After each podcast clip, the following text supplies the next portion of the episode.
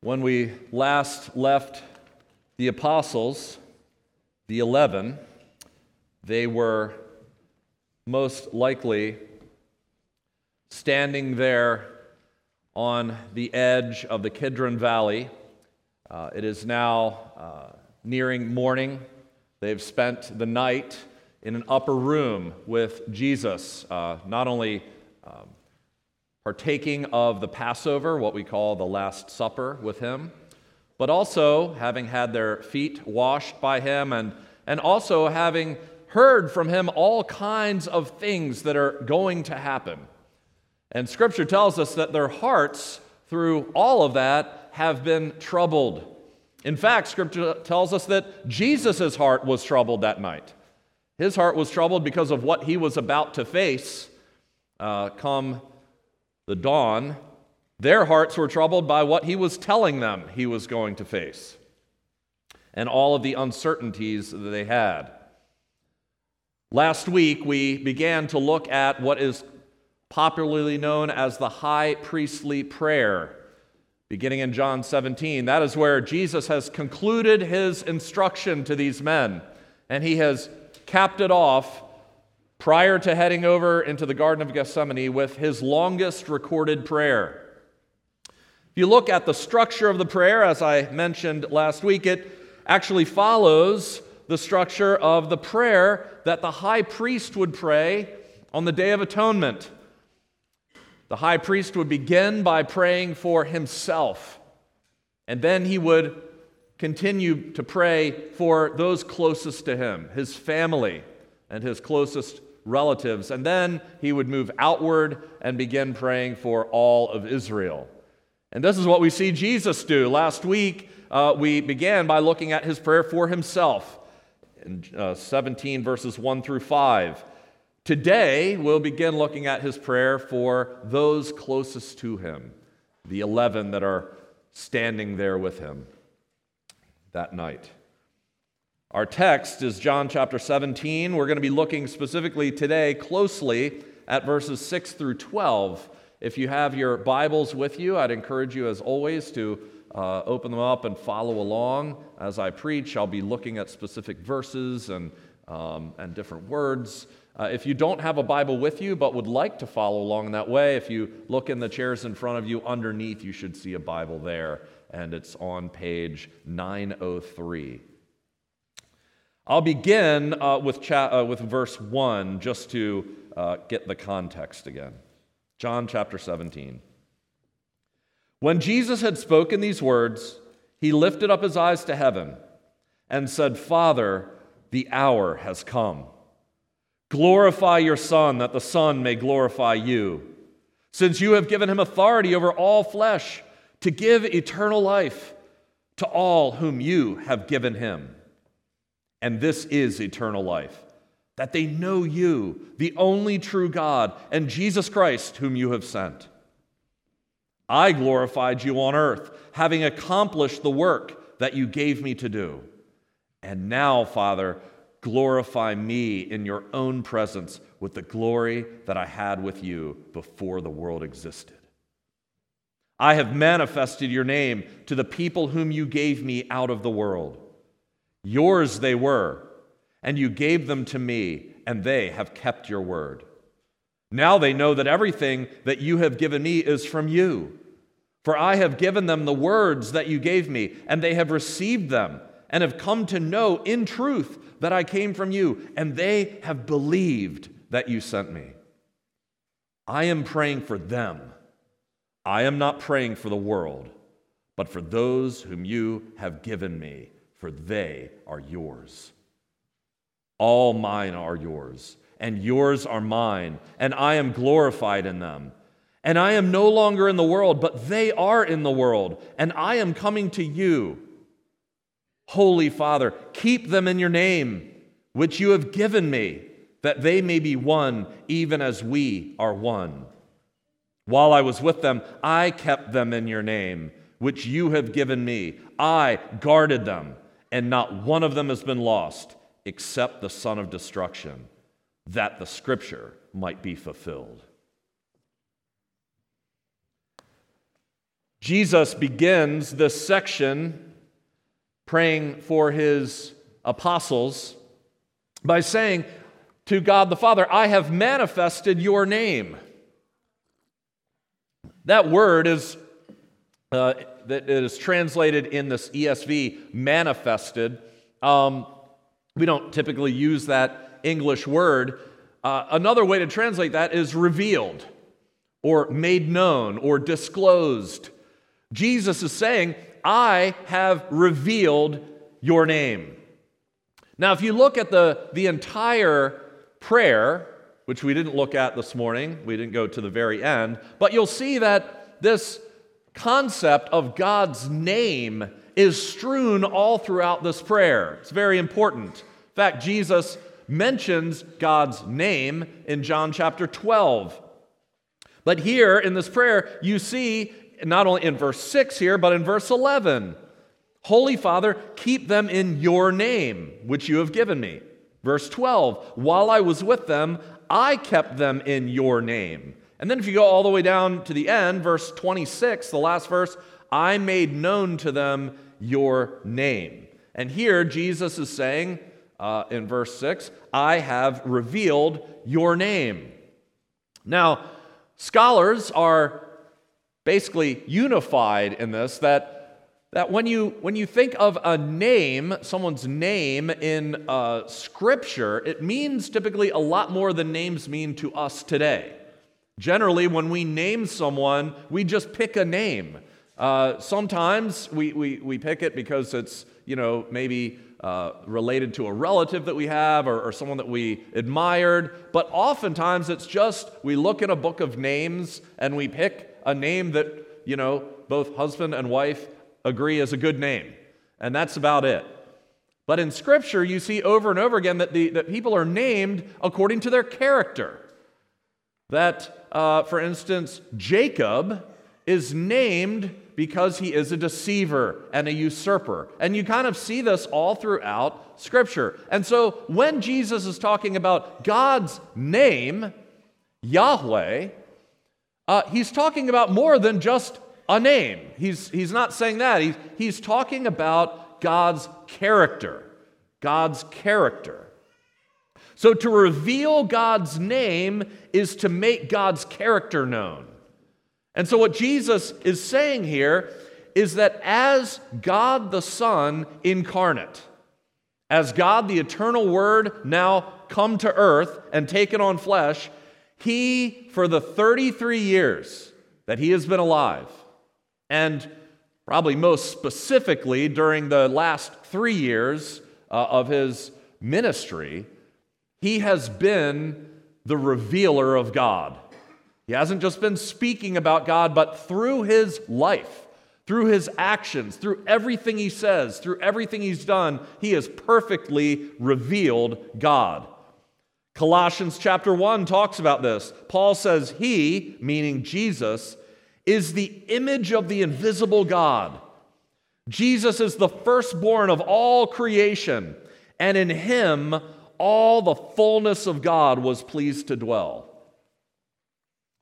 The author of Hebrews, first chapter, first couple of verses, he talks about how God is a revealing God. God is a speaking God. And he says, long ago, at many times and in many different ways, God spoke to our fathers by the prophets, but in these last days, he has spoken to us by his Son whom he has appointed the heir of all things, through whom he also created the world. The Son is the radiance of the glory of God and the exact imprint of his nature, and he upholds the universe by the word of his power. So you can see here clearly the New Testament, uh, even after these words that Jesus says, is very clear that Jesus was not simply a man, that Jesus was 100% man and 100% God. And Jesus made clear when he said, Whoever sees me sees him who sent me. So that's one way to understand this that Jesus is simply pointing to the fact that he is the perfect revelation of God. But I think it's important to note, and I think you find this theme in John in particular, I think it's important to note that in the Old Testament, It was the tabernacle slash temple. The temple was the later, more permanent version of the tabernacle. It was the tabernacle and temple where God said he specifically placed his name.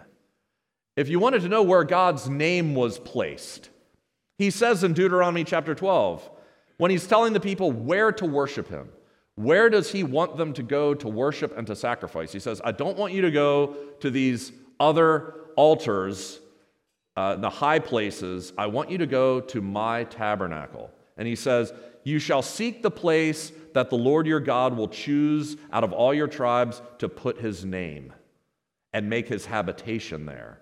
So you see, he says, There you shall go, and there you shall bring your burnt offerings and your sacrifices. There you shall bring your tithes and the contribution, your vow offerings, your freewill offerings, the firstborn of your herd and of your flock. So God says, It's in the tabernacle and the temple that I'm going to place my name, and it's there where I will dwell.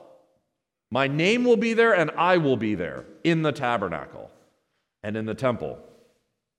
And interestingly, John, if you go back to John chapter 1, when he's talking about Jesus being the eternal Word who was with God from all eternity, when he speaks of Jesus taking on flesh and becoming a man, he specifically puts it as the Word became flesh and dwelt among us, and that word dwelt is tabernacled among us and we have seen his glory. The glory is of the only Son from the Father, full of grace and truth. Furthermore, Jesus, when he cleansed the temple for the first time and made a whip and drove out the money changers, he specifically said, Destroy this temple, and in three days I will raise it up. The Jews said, It's taken 46 years to build this temple, and you're going to raise it up in three days? But John says, But he was speaking about the temple of his body. So you see right from the beginning of John that Jesus is the temple. Jesus is the tabernacle. He is what the temple and tabernacle foreshadowed. He is that par excellence. God's glory was revealed in the temple. The sacrifice for sin was made in the temple. And in the person of Jesus, you have God's glory revealed and you have God's final sacrifice made. So Jesus has revealed God's name. And notice he's revealed it to a select group of people. He says, I have revealed your name to those you have given me.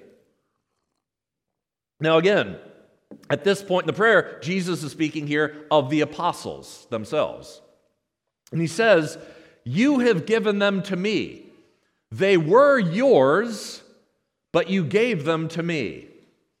It's really interesting how he phrases this because when you look at what Jesus is saying here, in some way, Jesus is saying that the apostles were owned by God the Father antecedently to Jesus' ministry, and that at some point they were given to him, that the Father owned them and gave them to him. So, in that sense, these men were gifts that God the Father gave to God the Son. They were gifts given to him. Now, the question is when did this transaction take place? When were these men given to Jesus by God the Father? Well, I think, as so many times in the Gospel of John, I think you can look at it in two ways.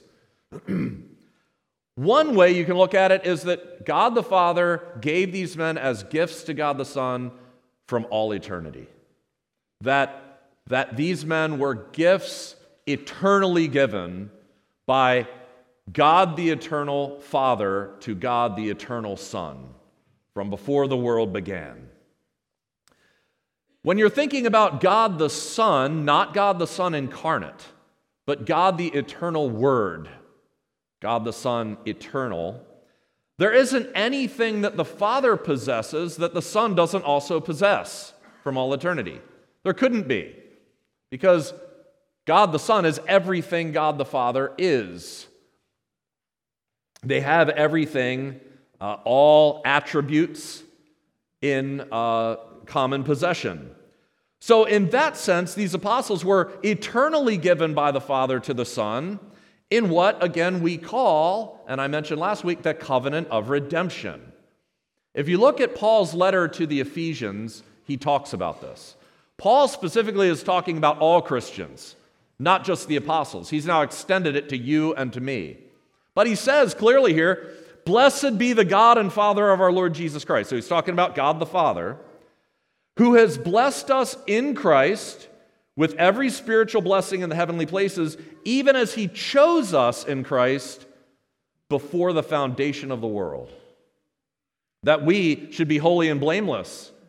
In love, God the Father predestined us for adoption to himself as sons through Jesus Christ, according to the purpose of his will.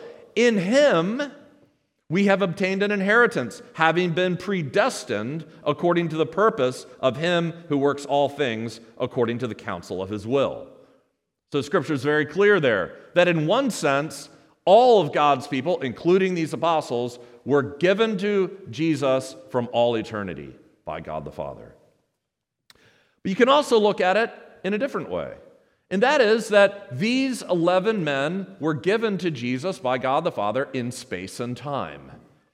That when Jesus took on flesh and walked among us, that at some point in time, these men came to him in faith.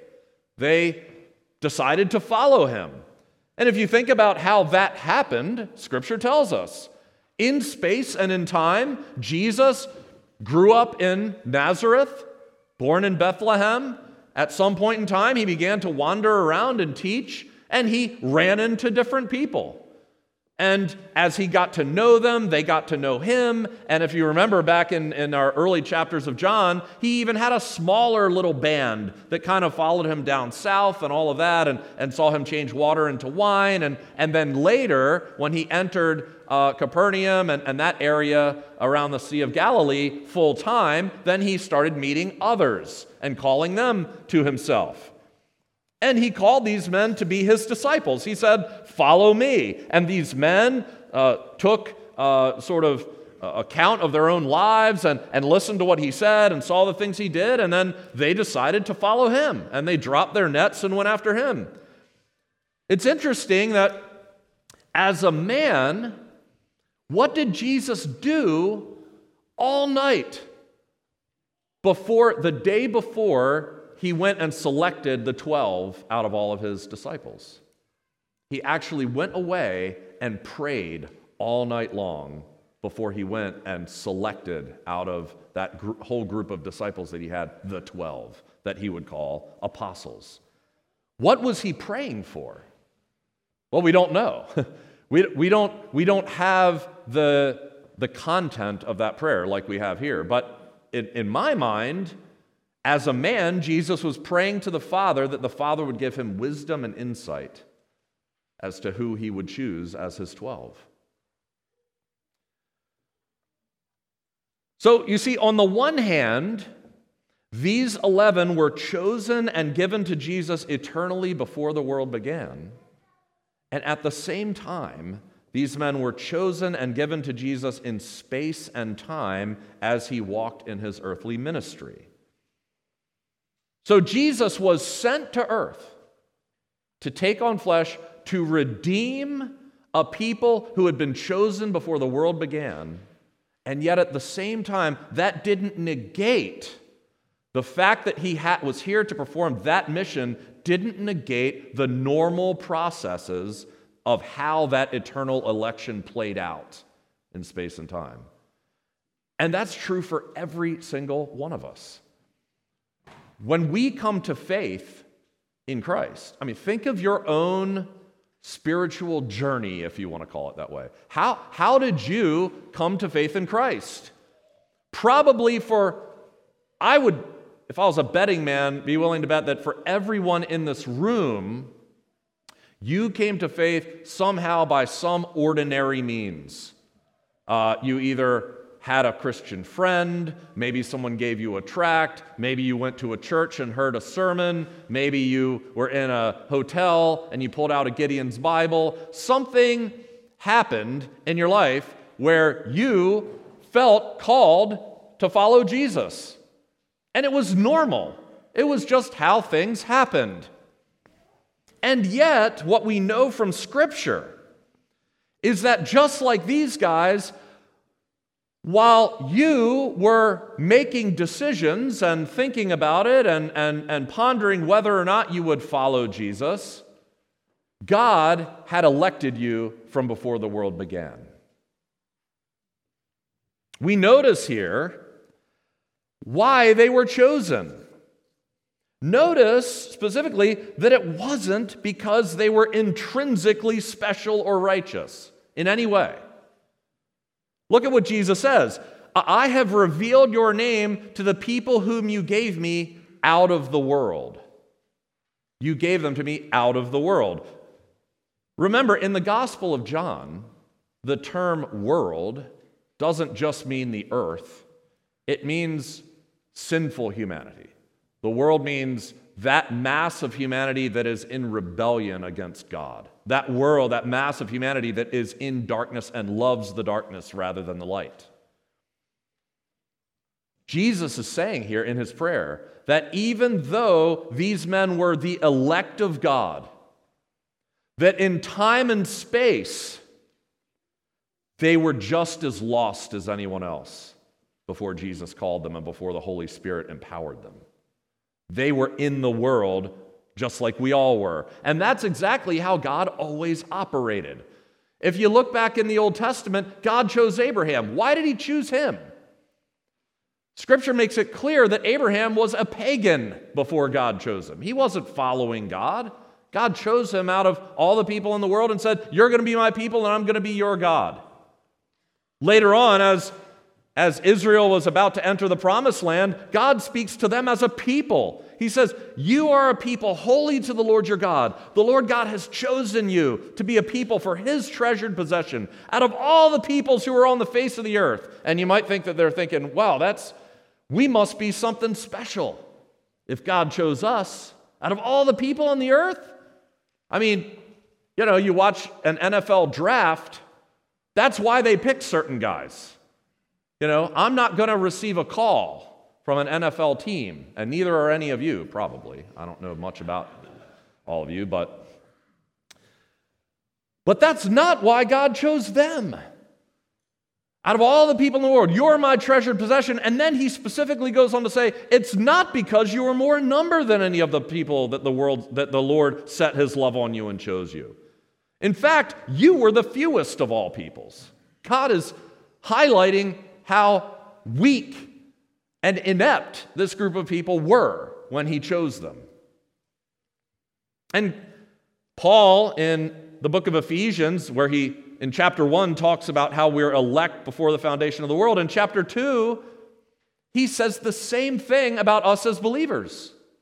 He says, And you, Christian, the one you who were elect before the foundation of the world, you were dead in your trespasses and sins in which you once walked. You followed the course of the world, followed the prince of the power of the air, the spirit that is now at work in the sons of disobedience, among whom we all once lived in the passions of our flesh. You were by nature, Christian, a child of wrath, just like the rest of mankind. I mean, he, he couldn't be more clear there. And then he says, But God. You see, but God, being rich in mercy, because of the great love with which He loved us. Even when you were dead in our trespasses, He made us alive together with Christ. By grace, you have been saved. Paul, Paul couldn't be more clear here. And the church is exactly that. That's what that word, ecclesia, the Greek word that we translate church, it, it means a called out assembly of saints an assembly of saints who have been called out of the world. That's why, in order to be a member of a church, you have to be a sinner.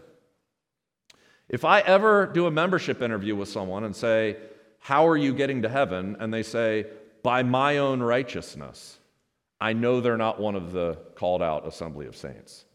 Because every, everyone who is in Christ got that way because they first realized how much they desperately needed him because they were sinners.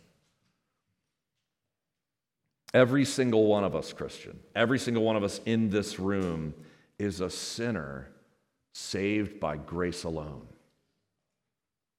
Every single one of us, Christian, have been chosen just by just like these apostles by God the Father, and every single one of us is therefore a gift given by God the Father to God the Son. Jesus says here, they have kept your word. Now you think about how roughshod these apostles have been, how horribly they've screwed things up, how, how much they, even after the resurrection, still get wrong. And yet Jesus says here, they have kept your word. What does that mean?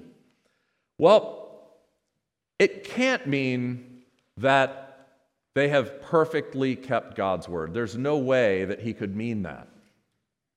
But look at verses 7 and 8, because I think here it fleshes out what he means. He says, Now they know that everything you've given me is from you. For I have given them the words that you gave me, and they've received them. And they've come to know in truth that I came from you, and they have believed that you sent me. I think, in essence, what Jesus is explaining here is what we call saving faith. And what he's outlining here is, is, is what we detail. If you, if you want to say, well, what does saving faith, uh, what components are there to saving faith? I think that's, in essence, what Jesus is saying. Because saving faith is more than just knowledge. Saving faith includes knowledge.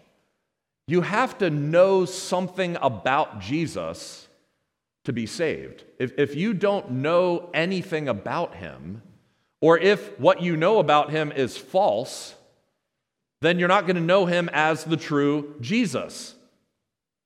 He says, They have come to know. They've come to know everything you've given me is from you, and they've come to know that I came from you. These apostles have come to know a lot of things about him that others haven't. And then saving faith not only has knowledge, but it has assent. Assent, A S S E N T. This assent is believing the things that you know about Jesus or the content that you've heard about Jesus, believing that those things are true. So, you've heard that Jesus is God the Son, that he was born in Bethlehem, that he died on the cross, that he was raised again on the third day. You can hear all of these things and know these facts about this person called Jesus, but unless you believe they're true, how can you have saving faith? It doesn't, doesn't help you if, if, if you just know facts but believe that they're false.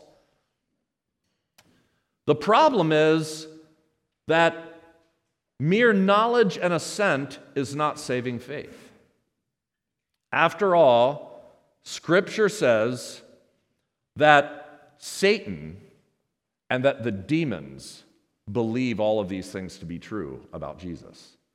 All you have to do is read through the Gospels to see that more than anyone else, it was Satan and it was the demons who professed I mean, if you just heard their profession of faith, you'd think they were the strongest believers in the world. While everybody else had their doubts about Jesus and wasn't really quite sure what he was about, it was the demons that would say, We know who you are. You are the Holy One of God. It was Satan who looked at Jesus and said, Since you are the Son of God, turn these stones into bread. He knew who he was. That's exactly why he went and tempted him directly, because he knew that he was God in the flesh. James says, You believe that God is one. You do well. Even the demons believe that and shudder. It's not enough to have knowledge and assent. For true saving faith, it must also involve trust. Trust. Trust is knowing the facts about Jesus, believing that these facts are true, and then trusting Him with your eternal future. It's turning away from whatever else you may cling to for, your, for hope and saying, Jesus, because I believe these things about you, I'm turning to you and you alone. You alone can save me. That is what Satan and the demons refuse to do. They refuse to bow the knee. That is what so many refuse to do, even those who believe things are true about Jesus. I had worked in so many jobs prior to being a pastor where I was just out in, in the world selling cars or uh, worked at, at a newspaper, worked at a gym. I mean, there were all these different jobs that I had. And, and there were lots of people I worked with who actually believed these things were true about Jesus. I, I couldn't believe it. I mean, I was expecting, you know, in some, in some sense, to just run into a whole bunch of atheists who just denied everything the Bible said. But, but what I ran into is more, so many of them said, Oh, yeah, I believe Jesus died and rose from the dead. But then, you know, they wanted to be their own God. Like, well, I do believe that, but there's no way I'm submitting to him. If, if, if I have to bow the knee to him and give up my life, forget that. That's, that's what they weren't doing. And Jesus says that here. They have come to know all these things, they've come to know them truly, and they have believed that you sent me. What about you? I don't know where your hearts are this morning. Where are you on that scale? Have you decided that there's nothing else in this life worth trusting your eternal future to than the Lord Jesus Christ? Or are you acknowledging truths about Him and yet turning away and following yourself as God? I don't know. But in verse 9, Jesus says something rather startling. He says, I am praying for them. I am not praying for the world, but for those whom you have given me, for they are yours. Now, I mentioned last week that if you're standing there, if you're one of these apostles, and you hear him say, Father, glorify me with the glory that I had with you before the world began. That probably would have been a mind blowing thing to hear.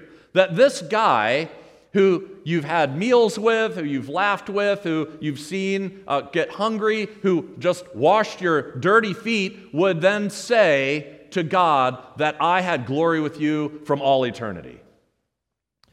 But if that blows your mind, maybe this does even more. Because Jesus says out loud, audibly, Father, I am praying for these men.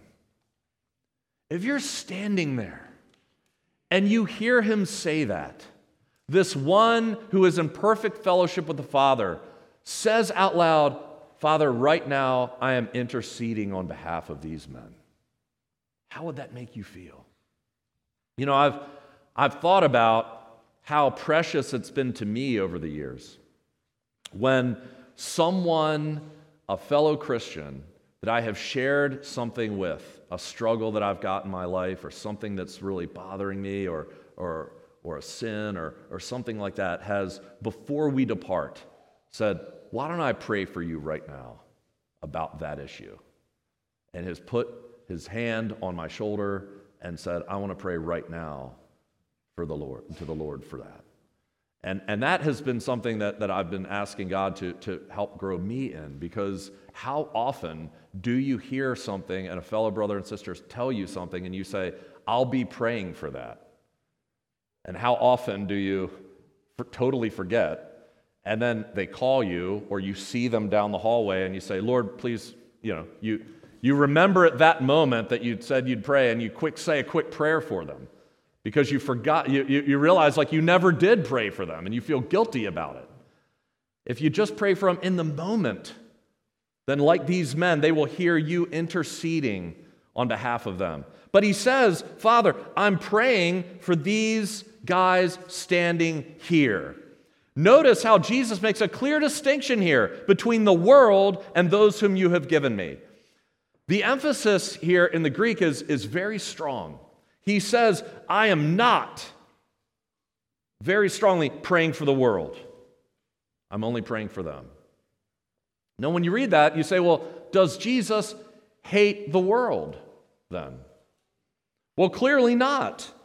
Because in John chapter 3, verses 16 and 17, for God so loved the world that he gave his only Son, that whoever believes in him should not perish but have eternal life. For God did not send him his son into the world to condemn the world, but in order that the world might be saved through him. Again, how many times does John use the phrase the world there?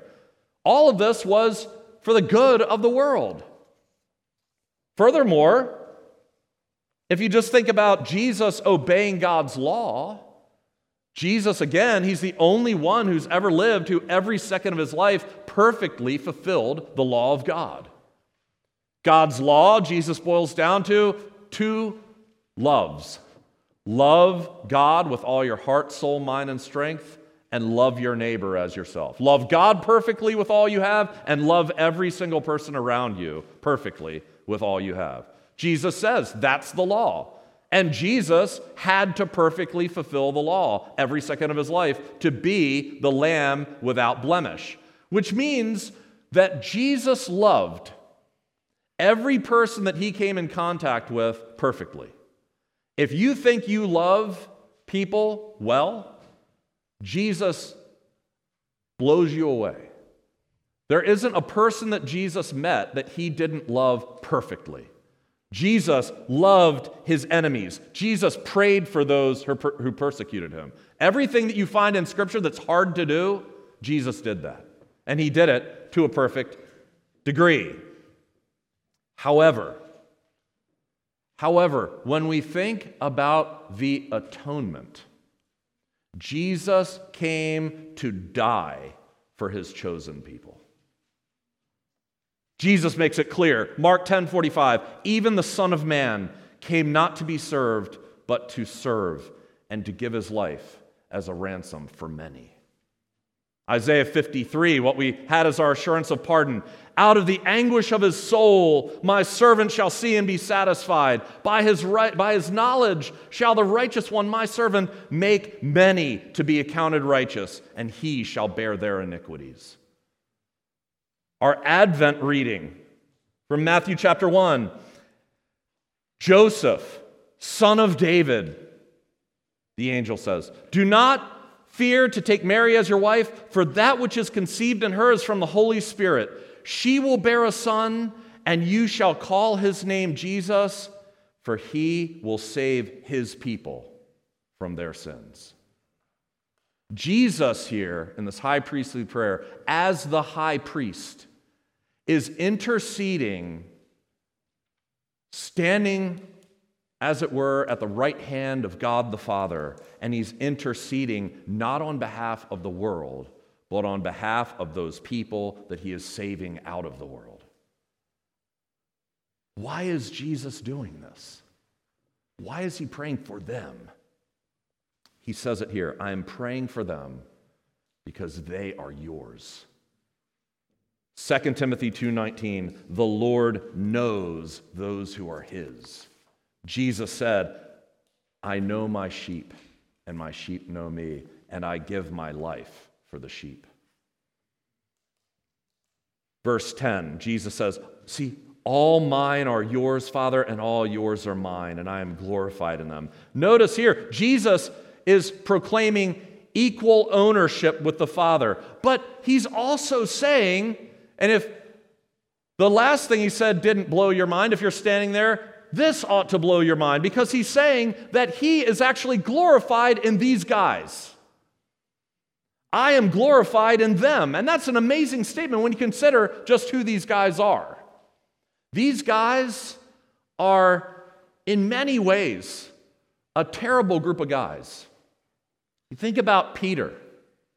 Peter is this brash guy who actually had the gall to rebuke Jesus to his face, right after saying that he was the Christ. You have James and John, who, who had the gall to, to ask that they sit on the right and left hand of Jesus in his kingdom. They also had the gall to say, Lord, do you want us to call down fire from heaven to destroy the Samaritan village that just rejected you? You've got Matthew, who is a tax collector, who's basically a traitor to his own people, who works for the Roman gover- uh, government, who overtaxes his people, probably stole a lot of their money. He's one of them. You have Simon the Zealot, who's on the opposite end of Matthew. He's this guy that hates the Romans so much, he's, he's probably in secret uh, learning how to knife these guys in the dark and try to overtake the Roman government by force. And then you have Nathanael, who, when he heard that Jesus was from Nazareth, said, Huh, that dump? Can anything good come from there? How in the world can Jesus be glorified in these guys? Well, he says it through the power of God Himself. Look at verse 11. I am no longer in the world, they are in the world, and I am coming to you. Holy Father, keep them in your name, which you have given me, that they may be one, even as we are one. Jesus is pointing to him physically leaving the world. He's already talked about this. How are they going to continue on? That's what they've been troubled by. Jesus, you're leaving us. How can you believe it? You're our master, you're our teacher. How are they going to carry on without him? Well, Jesus says, Holy Father, which is the only time, interestingly, in the whole Bible that that combination of words is ever used of God. Holy Father, right there. He says, Holy Father, keep them in your name. Here, in this whole prayer of John 17, this is actually the first petition that is uttered by Jesus. Everything leading up to this uh, is, is, is kind of background. And, and, and here we find the first petition that Jesus makes for these men. And the petition is Father, keep them in your name. What's he asking the Father for? I believe he's asking the Father for divine protection. These men are going to be left alone. He said, I'm coming to you. They will still be in the world. I won't be. He's, he's asking the Father to protect them. But what kind of protection?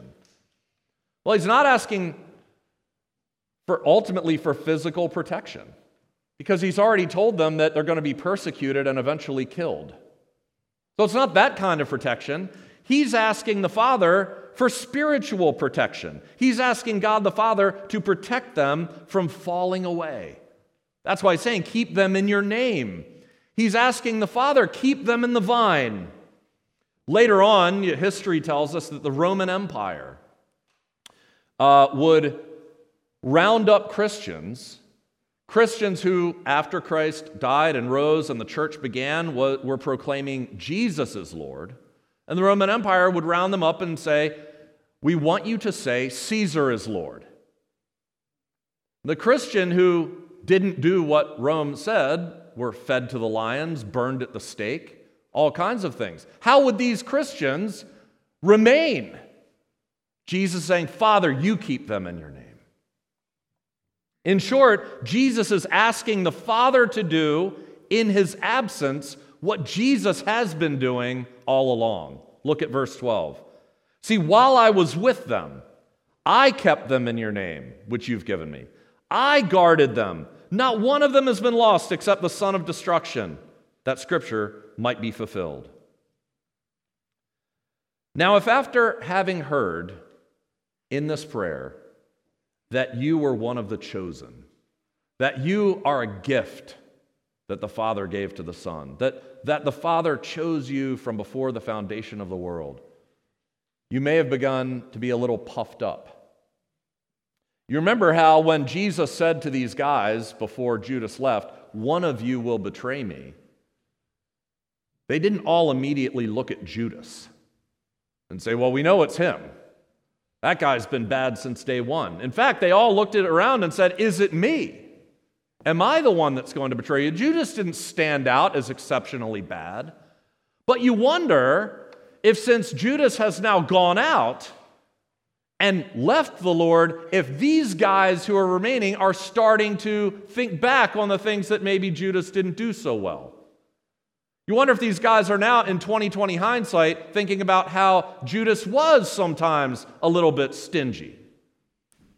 Yeah, maybe we can see why Judas was the one who fell away. And if you begin to think that way, then what Jesus is saying right now is not only a prayer for the Father to keep you from falling away after he departs, but what he's saying here is that the only reason you're standing there with him right now on the edge of the Kidron Valley and Judas isn't is because he kept you faithful all along.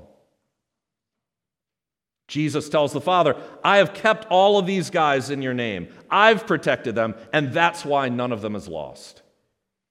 Christian, we have to understand that the only reason any one of us is here today, the only reason that any one of us hasn't turned and walked away from the Lord is because He has kept us to Himself. If it were up to us, we would have walked away on day two after coming to faith. And if that weren't enough, Jesus puts one final nail in the self righteous coffin because he says, None of them were lost except the son of destruction, which is Judas. Now, you may have heard Jesus say that I've kept these men all along, but maybe you're thinking, okay, he's kept me, but he couldn't keep Judas because Judas was just that bad. He's powerful, but he's not that powerful. But what does Jesus say? Jesus says, The only one I lost is Judas, that the scriptures might be fulfilled. Jesus is about to say the same thing about his death and resurrection. When they come to lay hands on him, one of them who were with Jesus stretched out his hand, drew out his sword, and struck the servant of the high priest and cut off his ear. Jesus said to him, Put your sword back into its place, for all who take the sword will perish by the sword. Don't you think I can appeal to my Father, and he will at once send me more than 12 legions of angels? But then, how should the scriptures be fulfilled that it must be so? Jesus, when he's arrested and being sent to the cross, he said, The main reason this is happening is so that the scriptures may be fulfilled. Even when speaking of Judas's defection, he places the emphasis on God's sovereign will revealed in Scripture. See, when we come to correctly understand salvation, when we come to correctly understand election, God's sovereign saving of us, despite our being dead in sins, then we can't possibly end up in a place of self righteousness and smugness. How can we? It's impossible. There's an old hymn called My Lord, I Did Not Choose You. It says, My Lord, I did not choose you, for that could never be. My heart would still refuse you had you not chosen me. Unless your grace had called me and taught my opening mind, the world would have enthralled me to heaven, heavenly glories blind. My Lord, I did not choose you, for that could never be. My heart would still refuse you had you not chosen me. My heart knows none above you. For your rich grace I thirst. I know that if I loved you, you must have loved me first. Christian, this is Advent. Why did Jesus come to earth? Well, it's what the angel said to Joseph Call him Jesus, for he will save his people from their sins. There was no maybe about it. Jesus didn't come to earth on a maybe. He didn't come to earth and die on the cross to potentially save somebody. And maybe they would, and maybe they wouldn't, and maybe it would all be in vain. Our final hymn, The Church is One Foundation, which we're about to sing, reminds us of just how precious we, the church, are to Him. Listen to these words that we're about to sing. From heaven, He came and sought her to be his holy bride. With his own blood, he bought her, and for her life, he died. When Jesus came to earth, brothers and sisters, he came to die to give his life for his bride. And if you are here this morning, when Jesus proclaimed, It is finished on the cross, he was saying, I have completed my mission. I have saved my bride. Let's pray. Father, we're so thankful for this prayer. We're thankful, Lord, that your Son made it clear that he came for his bride. And Lord, we are just so overwhelmed this morning that you would reach out to us in your grace. Though we didn't deserve it, your Son died for us. And may we leave here with gratitude. Pray all of this in Jesus' name. Amen.